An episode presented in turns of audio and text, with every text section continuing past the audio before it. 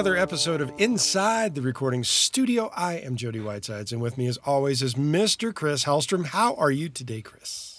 I'm doing very well, Jody. How are you? I'm doing pretty darn good, too. I'm not going to complain.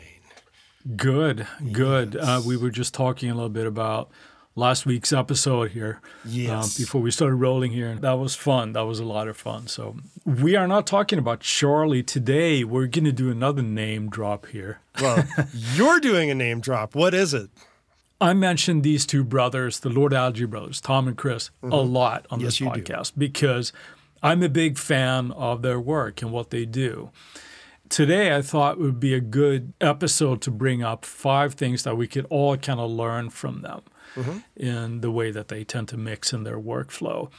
I think it's also good to point out that even if you don't like the kind of music that they tend to do or they're sort of associated with, right, you still probably like the way that their albums sound. So it's one of those things that where you can, again, and I'm going to stick the landing here because this is something that I heard Charlie Clouser say one time. and uh, he said, I can like how it is without liking what it is. Exactly. So if you're in that camp, this episode is probably still for you, and hopefully you'll learn something well, from it. I'm in that camp, and I hope I learned something today. Okay, so you're telling me I'm going to do most of the talking here today? No, I'm not telling you that.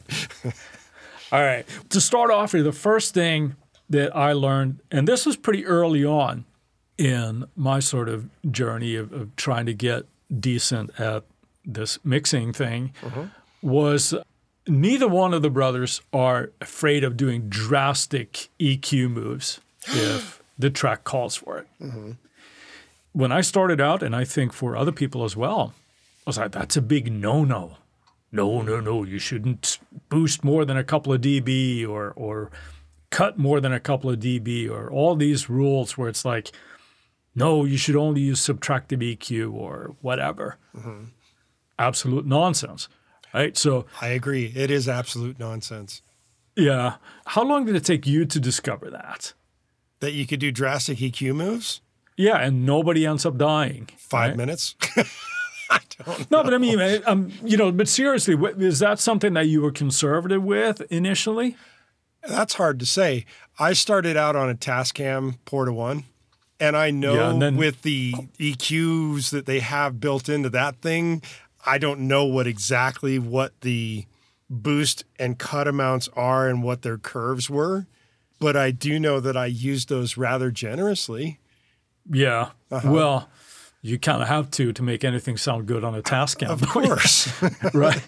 No, but when you got in the box then, right? Because yes. But when you started using plugins and things, were you hesitant to, let's say, have like a ten dB boost at eight K, or were you not concerned with that? I w- or did you ever have a period where you were trying not to do that?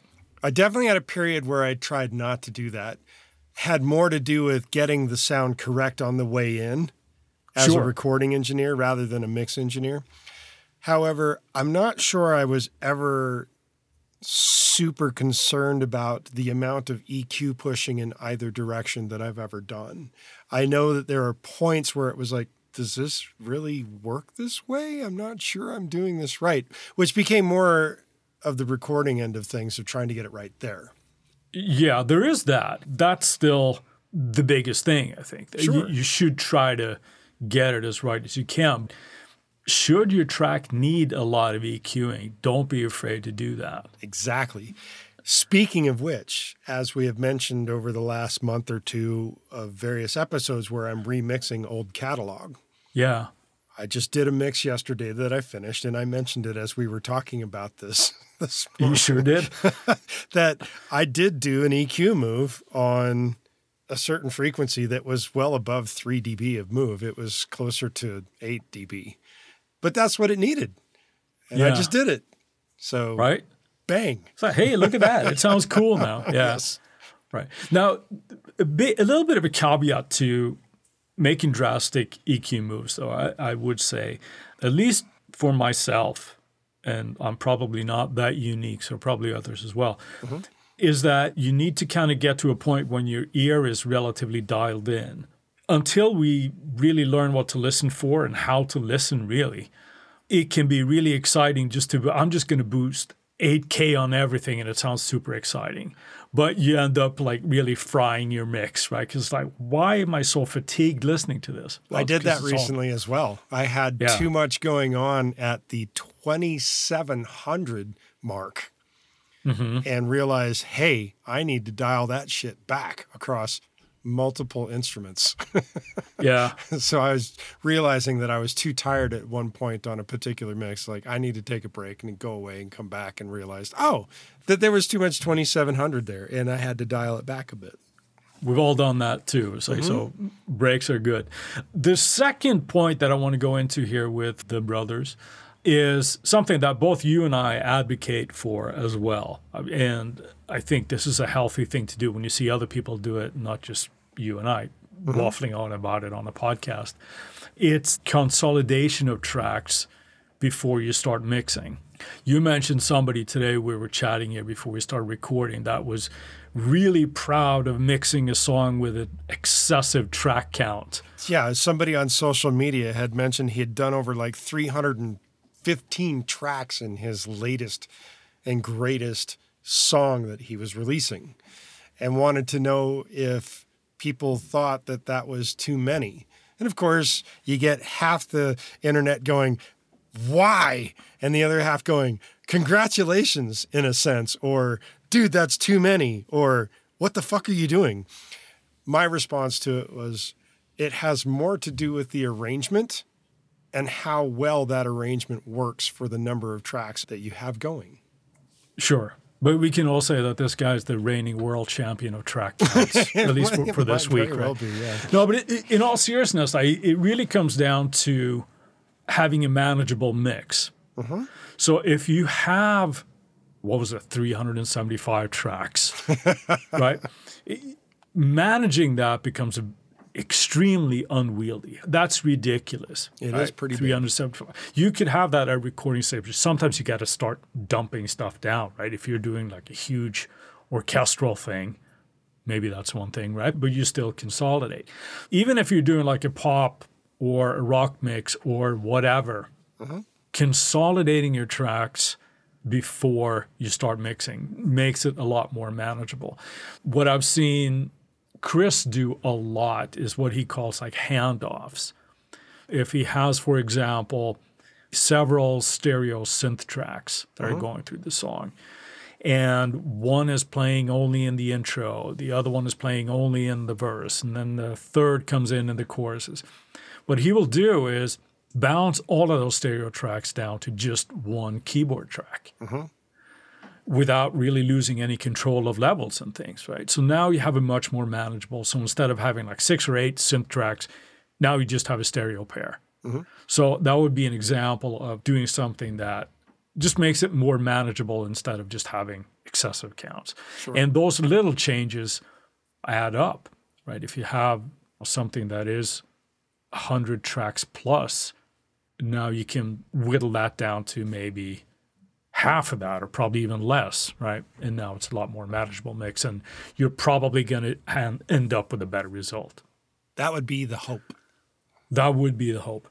Now, as a tip, and this was something that I thought was a little bit surprising, but mm-hmm. I can see why he does it, is when you have a double-tracked guitar, mm-hmm.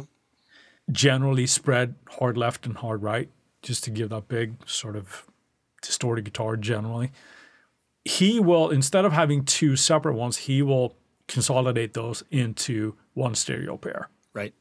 I'm assuming it would be the same if there's the same part being played, just a slightly different sound, set up a balance for those, and again, consolidate down to that. Yeah. That's something I generally don't do, and I know you don't do, but you have... Not often. It, right, because you have a different reason for not doing it because the way you tend to deal with Yeah, tracks, I don't yeah. work the same way as they do with the, or at least the one who does his stereo pairs like that, where it's center, left, right. I believe that's the only three places he puts things.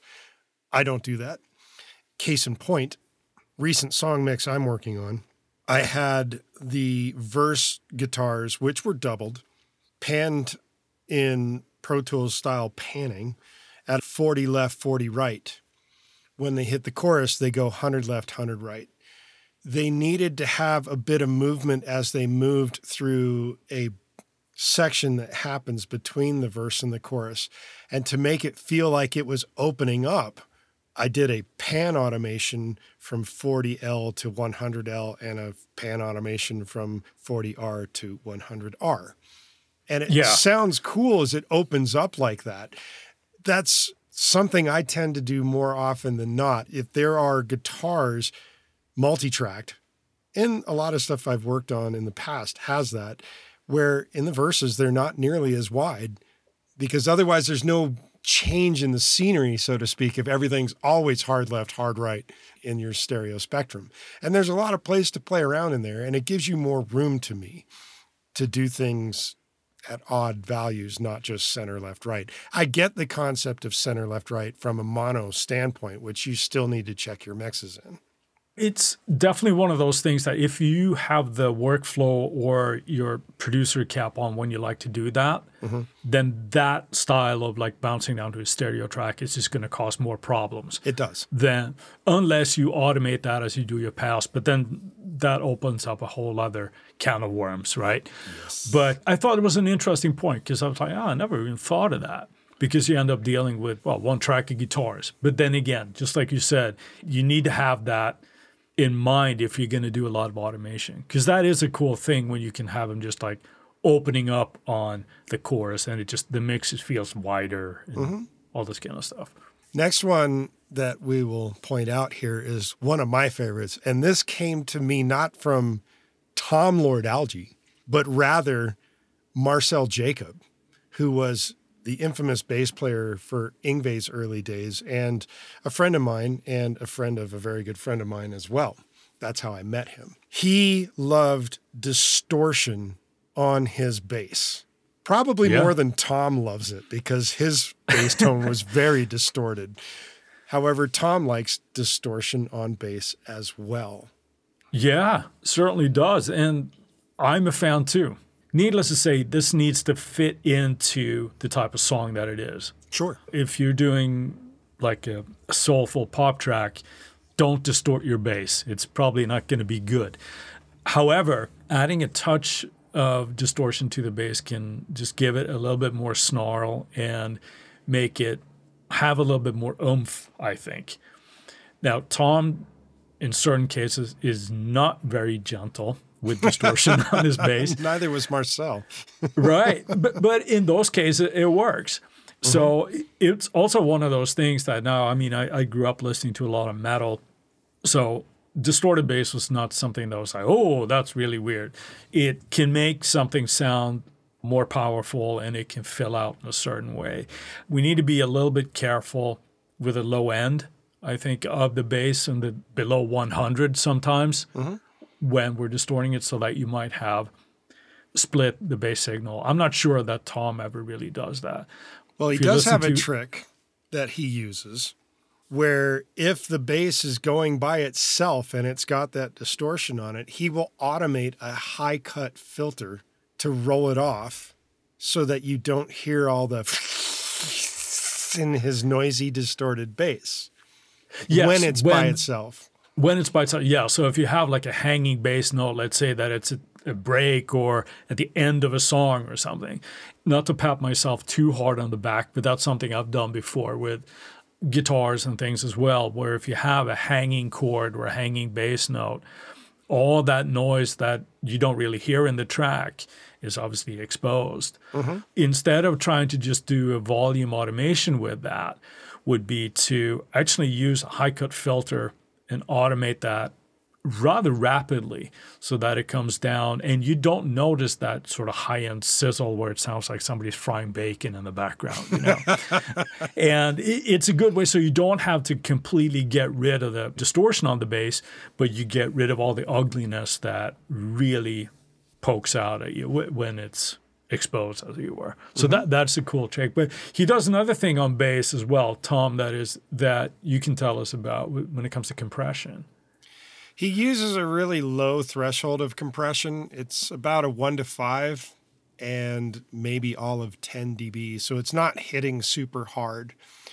I'm a little bit more heavy-handed in this range in that I might use a two to one, not a one mm-hmm. to five, and I might have it lop off some of the upper end stuff before it hits the bus that is strictly for bass, where the bus on a bass for me will usually be four or six to one and a little bit more heavy-handed to even it out.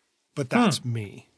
Again, it's like there's no right or wrong here, but I thought it was an interesting thing that he has like one to one and a half dB of compression, right? But but mm-hmm. then getting a lot lower with the threshold to get, again, whatever it needs, right? So mm-hmm. another thing that can be really intimidating, I think, once you start learning a little bit about compression is to apply heavy doses of it, right?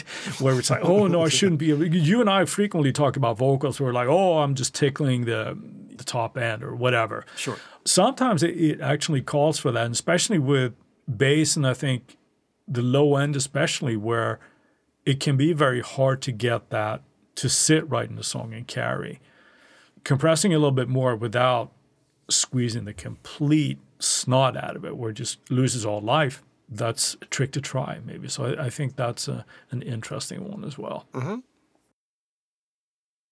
Next up is one that you really like, and this is from Chris Lord-Alge, and it has to do with using various reverbs to create depth and space in a mix. Sounds like a recent episode we did. A little bit, right? Yeah. Yeah. He has a bunch of reverbs that are his sort of go-to, that are always present in his mixes that he can use to varying degrees. These are not like, oh, you have to use these. He has four eighty L on a plate, usually for his vocals. He has a Sony D R E two thousand. He's got a Bricasti, an old Yamaha reverb, Rev one. Mm. He actually uses the H three thousand in the dense room setting as a reverb, and also has like an A M S R M X sixteen.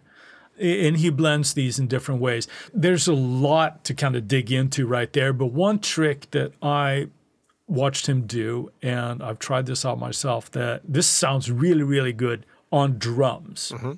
Could be like an additional trick here, but one thing that he does when he sends drums to reverbs and things, he will generally send all the kit pieces, even the rooms, except the kick and top snare. Mm-hmm. The feeling there being that they are so prominent like that they can just get washed out and stuff if you're sending those to the reverb. If he uses additional samples to trigger as well, he might send the sample to the reverb, but never the mic kit. And I'm, I'm assuming that's because you get additional noise and low-end rumble from stuff you don't want there. You don't want that in your reverb as well. Right. The trick that he does, or the reverbs that he uses on drums, is that he has the Sony D R E two thousand. Mm-hmm. And if you don't have the hardware box, like I don't know anybody besides him that has one, it is available in the Verb Suite Classics from, from Slate. It's a setting called Reverb D one point two seconds.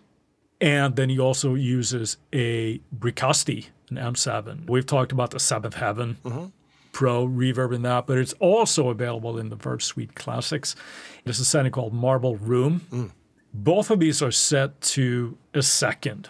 No pre-delay, obviously fully wet, and then sending all the pieces to these two buses and blending those in. Blend to taste, obviously, but things can get wet pretty quickly. As always, I use it for what it is that sounds appropriate for you want to do. You can thank me later because it's going to sound freaking awesome. Now, this is more for like a traditional kit, right? Right, a traditional drum kit.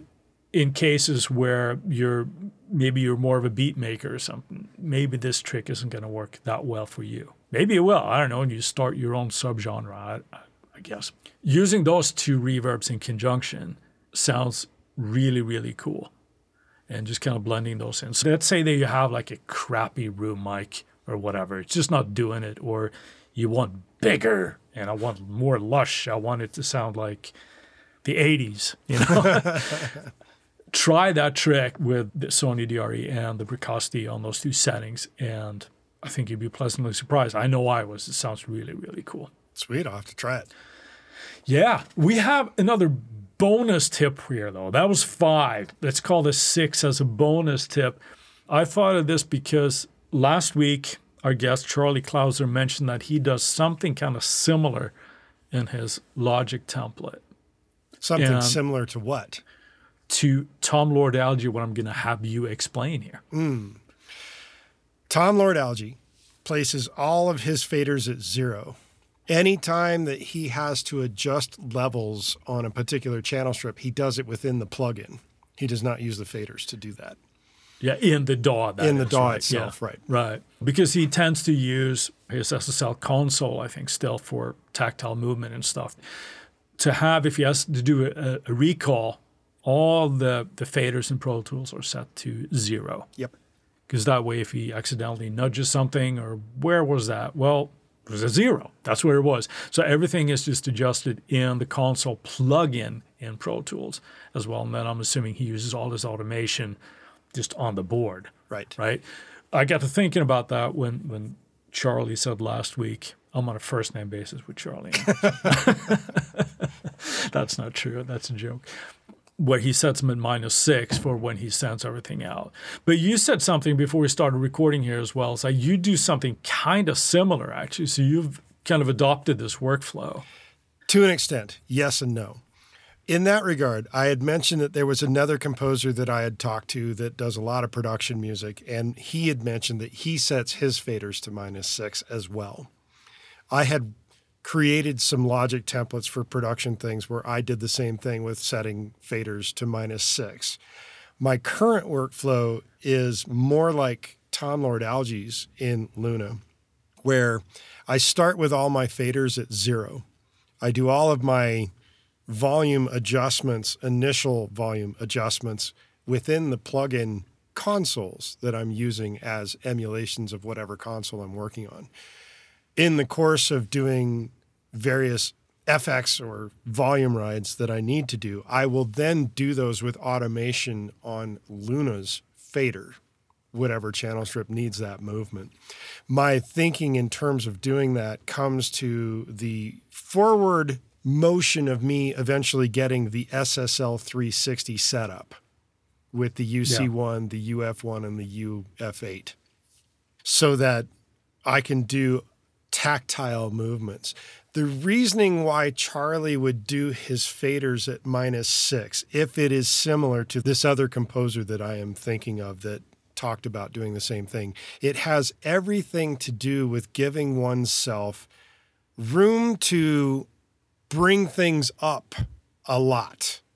Granted, pretty much every D A W, when you set the fader to its zero mark, you have twelve decibels of headroom to go up. I don't need that much room. Some people apparently do. Right, yeah.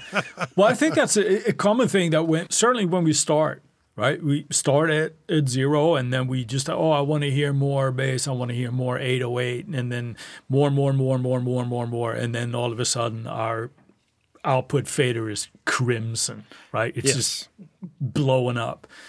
I'm curious too now, because I really don't know this, where do you do your sort of gain staging then? Is that happening on the channel in Luna then? No, it's when I do the outputs from all the writing, oh, recording, right, and editing just... and Logic. I export everything at a minus eighteen decibels. That's where I get all my headroom from. So that's already taken care it's of. It's already before... taken care of before it even hits the mix stage. And I understand that concept of if you don't do that and you're improperly gain staged before you hit the mix stage, you will run out of headroom at yeah. twelve decibels if you're constantly, oh, I need to hear more of this. And then everything, you get volume creep. I don't have volume yeah. creep because I start at a much lower level. Right. And generally speaking, I don't need to push twelve decibels on anything to get it there. If I do, I might change the trim, but not a lot. Got it. Got it. That's a pretty good trick or tip, even if you don't think of it in the way that Tom Lord-Alge does and you have a giant S S L four thousand G. Mm-hmm. If you find yourself, you're always running out of headroom and you're pushing faders up, it's just maybe just bring them down in your mix template or before you start going. See where it takes you. because you can always turn things up. Yes. Right? But it's easy to, to run out of space when you're mixing and you're like, oh, I, I got nowhere else to go. And if you've done all the automation and stuff, it's a pain to kind of go through and kind of adjust all of that kind of oh, stuff yeah. as well. So, yeah.